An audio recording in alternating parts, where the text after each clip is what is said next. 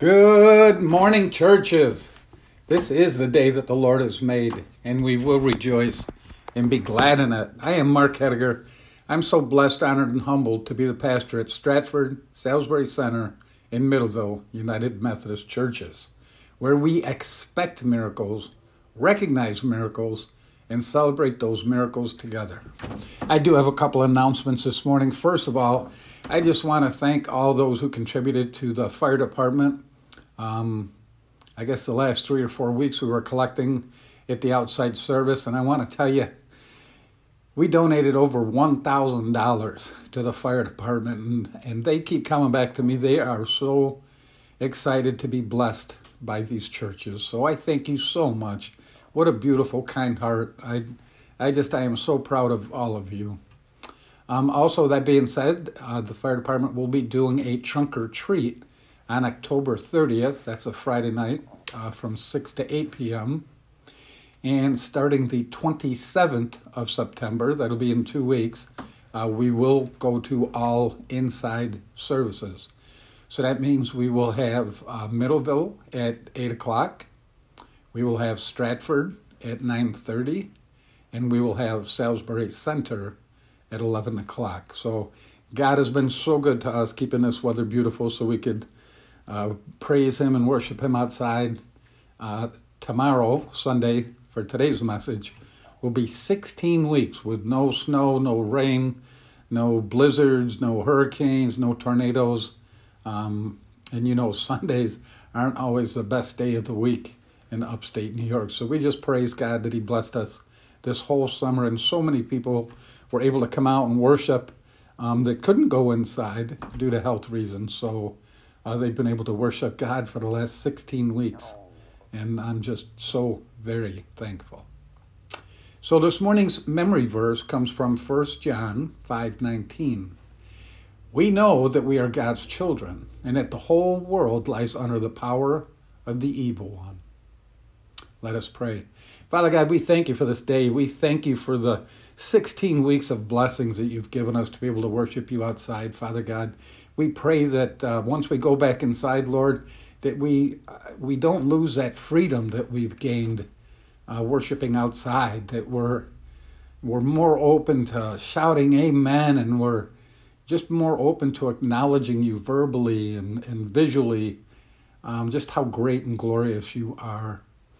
We thank you for um, giving the opportunity to so many people to be able to worship when they weren't able to worship in their own church, Father God. So we pray that, that you would bless these three churches, the three congregations, and that they would grow mightily, that they would be rewarded for their obedience all this time.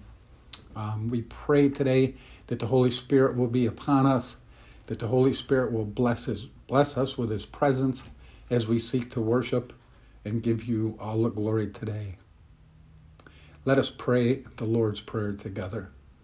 Our Father who art in heaven, hallowed be thy name. Thy kingdom come, thy will be done, on earth as it is in heaven. Give us this day our daily bread, and forgive us our trespasses, as we forgive those who trespass against us. And lead us not into temptation, but deliver us from evil. For thine is the kingdom, and the power, and the glory forever. Amen and amen. Please join me with a call to worship this morning. Let us recognize that God is within us and among us today. His eyes are upon his people. Let us worship him as we gather here today. We're here to offer our thanks to God through our praise and worship. We are grateful for the grace in which we stand. We praise God with joy and gladness. Let us worship him with our whole being today. Let us use all our talents to praise our Creator as we gather as the body of Christ. Amen. This morning's lady scripture comes from 1 John chapter 5. 1 John chapter 5. It reads this way Everyone who believes that Jesus is the Christ has been born of God, and everyone who loves the parent loves the child. By this we know that we love the children of God when we love God and obey His commandments. For the love of God is this, that we obey His commandments. and his commandments are not burdensome. For whatever is born of God conquers the world. And this is a victory that conquers the world our faith. Who is it that conquers the world but the one who believes that Jesus is the Son of God? This is the one who came by water and blood, Jesus Christ, not with the water only, but with the water and the blood. And the Spirit is the one that testifies, for the Spirit is the truth. There are three that testify the Spirit, and the water, and the blood. And these three agree. If we receive human testimony, the testimony of God is greater. For this is the testimony of God that he has testified to his Son. Those who believe in the Son of God have the testimony in their hearts. Those who do not believe in God have made him a liar by not believing in the testimony that God has given concerning his Son. And this is the testimony God gave us eternal life, and this life is in his Son. Whoever has the Son has life. Whoever does not have the Son of God does not have life. This is the Word of God for the people of God. Thanks be to God. We move to joys and concerns uh, this morning, and um, I know there are several out there by listening to the prayer chain and and uh, people calling me or texting me. So we we do have a lot of people to pray for. As we pray this morning, again, I remind you just yell out, scream out a name, scream out a circumstance, anything that uh, that you feel that you need the Lord to help you with, to strengthen you, to humble you, to give you patience. Um, anybody that's sick, newborn babies that we're praying for, uh, God hears our prayers. So I also want to uh, do a prayer this morning for uh, in remembrance of 9/11. So let us pray. Father God, today we lift up the families of the victims, police officers, firemen, first responders, and all who were involved in the tragic attack on 9 11. Shock and horror of that tragic day has subsided, but it's replaced now with an emptiness, a longing for an innocence lost. We are mindful of the sacrifice of public servants who demonstrated the greatest love of all by laying down their lives for friends and strangers. We commit their souls to your eternal care and celebrate their gifts to a fallen humanity. We lift up the lives of all those that lost a friend or a loved one who sacrificed their lives for the safety of others. We come remembering that day and we come in hope, not hope in mankind, but hope in you, Father God. We give you thanks for your presence in our time of need, and we thank you for being our guide and our guardian. We pray for your healing not only for those that have been diagnosed with health issues from the attack of 9 11, but also for those who've suffered such tragic losses of loved ones and friends. We also pray for a continued hedge of protection for all the men and women that you have chosen to keep our communities safe from harm every day. We pray over our communities, Father God. We pray over our three churches. We pray for healing. We pray for forgiveness. We pray for your love, your mercy, and your grace. In Jesus' precious name we pray. Amen. This morning's message is titled, Here We Go Again. Last week we discussed the importance of training our children to become image bearers of God. We agreed that that's where image bearing training should begin, and we use Proverbs 22 6 that reminds us to train children in the right way, and when old, they will not stray. I asked the question how was that training going? We agreed our churches are no longer filled with children, and I pointed out if they aren't coming to church to receive training in the right way, we were leaving them to be trained by the world in their priorities. I began with saying that I hoped you would not only be shocked by what you learned was happening in our schools and government, but that you would also be moved to action. Well, several of you were moved to action, all right. On the one side, I had a person come up to me after the message and begged me to send a copy of my message to the news station so the whole world could hear it. Of course, I declined. We're not looking for notoriety. And then I learned Sunday night that a group of people from uh, the outside service immediately decided to start a weekly prayer group. So every week they're going to meet and they're going to pray for our schools, our students, and our nation in prayer. That's how they responded to that message. On the other side, I received a phone call telling me it was the worst sermon they had ever heard. Well, I've told you many times before, I refuse to apologize for any message the Holy Spirit gives me to preach. My message last week was to warn you that our children and grandchildren are being contaminated by the world, a world that does not know Jesus Christ. Yet the Bible warns us to not be contaminated by the world.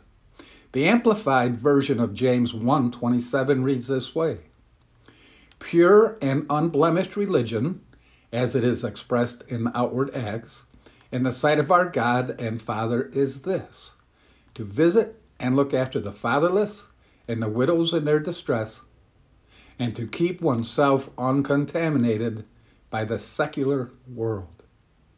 How are the children going to keep themselves from being contaminated if the only knowledge or training they receive is from the secular world and not our churches?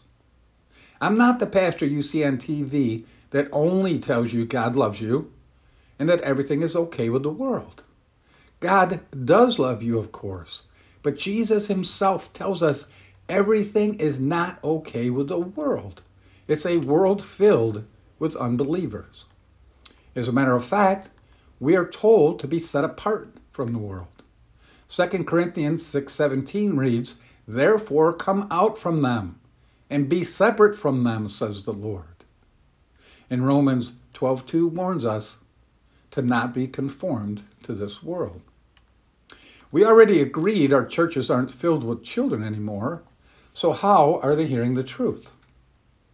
Ephesians 6 1 through 2, 1 through 2 instructs our children to obey your parents in the Lord, for this is right, and to honor your father and mother.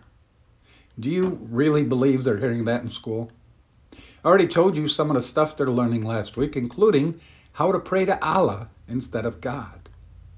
So how are our children to know the truth? Romans 10:13 promises us, everyone who calls on the name of the Lord shall be saved. But then Verse 14 asks the question But how are they to call on one in whom they have not believed? And how are they to believe in one of whom they have never heard? And how are they to hear without someone to proclaim him? Again, Proverbs 22 6 tells us, Train children in the right way, and when old, they will not stray. As a Christian, I believe it is our moral duty to identify false teachings, whether that teaching comes from the pulpit or in our schools or in our government. Some may believe that a preacher shouldn't talk about what's going on in the world from the pulpit, that he or she should just preach the gospel. But I ask you today did not Jeremiah, Isaiah, Jesus himself, Paul, and the other disciples talk about what's going on in the world? How can we address problems or false teachings if we don't talk about the world? Christians cannot continue to bury their heads in the sand and assume they won't be affected by what is being taught in the secular world or being proposed in our government. We live in a society where the enemy has convinced people they should not talk about politics and religion. This country was founded on politics and religion, and I believe those are the very two things we should be talking about every day. No, brothers and sisters, I am here to preach what the Spirit gives me. And these past couple weeks, He's given me a spirit of awareness, a wake up call, if you will, to guard and protect our children from those who oppose the teaching of the Bible.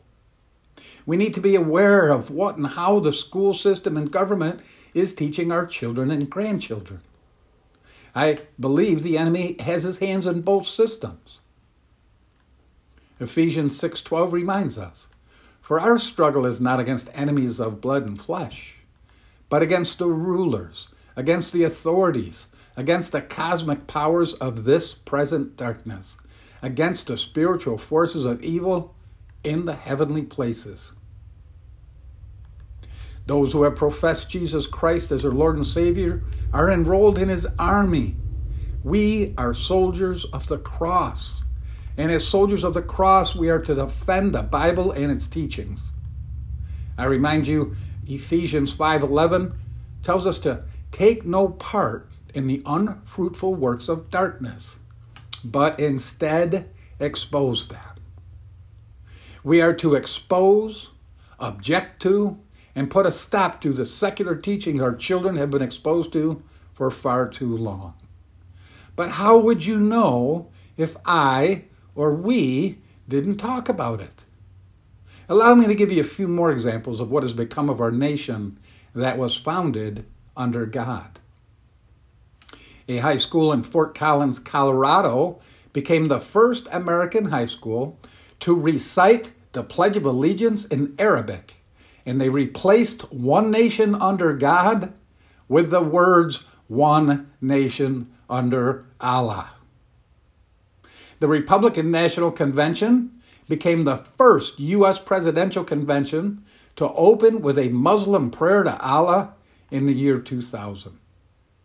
In, 2000, in 2007, the Quran was used instead of the Bible for the first time to swear in a new U.S. congressman. Brothers and sisters, even our military has fallen victim to the movement of opposing Christian teachings. I read a story of a Christian soldier at Bagram Air Base in Afghanistan. He had received Bibles in two local languages from his American church to share with the community. The U.S. Army confiscated those Bibles, and instead of returning them to his church, they burned them. These are the things happening in our world, brothers and sisters. And even though we are in the world but not of the world, we need to pay attention. We need to fight for the future of our children, our churches, and our country. Just look at our beloved United Methodist Church today. Within the next year, our denomination will split. We will no longer be called the United Methodist Church. And why is this? Because a faction of our denomination has insisted that we adapt to what the world says in our values, our beliefs, and even how we interpret the Bible. Marriages, religious ceremonies, and instruction have been taking place that are, that are in direct opposition to what I and most other conservative Christians believe the Bible says. But instead of addressing these issues head on over 20 years ago, we've allowed it to develop into a blatant disregard for the book of discipline and the Bible. And because conservative Christians buried their heads in the sand for the sake of staying united, those practices were allowed to continue. And now we face a future that will end the denomination as we know it. Wake up, my brothers and sisters, inquire, investigate, and object to any and all teaching that is contrary to our Bible. Our children and grandchildren don't deserve what they're being subjected to, and neither does our country. But there is good news in all this negative. The enemy has been conquered, and we serve a risen Savior who has conquered the world. And He's calling out to those who don't know Him yet. I say it every week. If you haven't accepted Jesus Christ as your Lord and Savior, please do it today. We live in troubled times. We live in a fallen world. There is no hope outside of Jesus. Come see me if you want to want me to pray with you. Come into the family and body of Christ today. Let us pray. Gracious God, in whose every sparrow has value, and in whose love even the hairs of our heads are counted, lead us to the light. that we might proclaim your love from the housetops and put you first in our lives. Teach us and empower us to proclaim the good news of your dominion, that healing may be offered, new life received, and demons overcome. May our discipleship reflect the witness of our teacher, Jesus Christ, that all nations may down before, bow down before you and glorify your name. May your love tend all of us day by day, transforming us in the image of Christ. Amen. We have received many blessings from God. Let us express our thanks. We've been called into the community of disciples. Let us offer the witness of our sharing. We have been assured of our own worth and value. Let us dedicate our offerings to building up others in God's life, love. I thank you all for your obedience um, during this time of separation. Um, tithes and offerings have still been coming in, and I thank you, and God will surely bless you. Let us pray. Father God, we're grateful for all the great and wonderful things you've blessed us with. You give us strength to go on when we are troubled and discouraged. We want to pass on the good news of the gospel, not only with our offerings, but with how we live our lives. Lead us, guide us to live lives worthy of your praise. Amen. The teacher has called you disciples. Learn from Christ and serve without fear. Commit yourselves to Christ's service. Let God's love be the first thing you notice every day. And let his love throw, flow through everything that you do each day. Now, please receive the benediction. And now, may God the Father prepare your journey. Jesus the Son guide your footsteps. The Spirit of life strengthen your body. The three in one watch over you on every road that you may follow. Until we meet again, brothers and sisters, may God bless you and keep you. Stay safe and stay in His Word. Amen. God bless.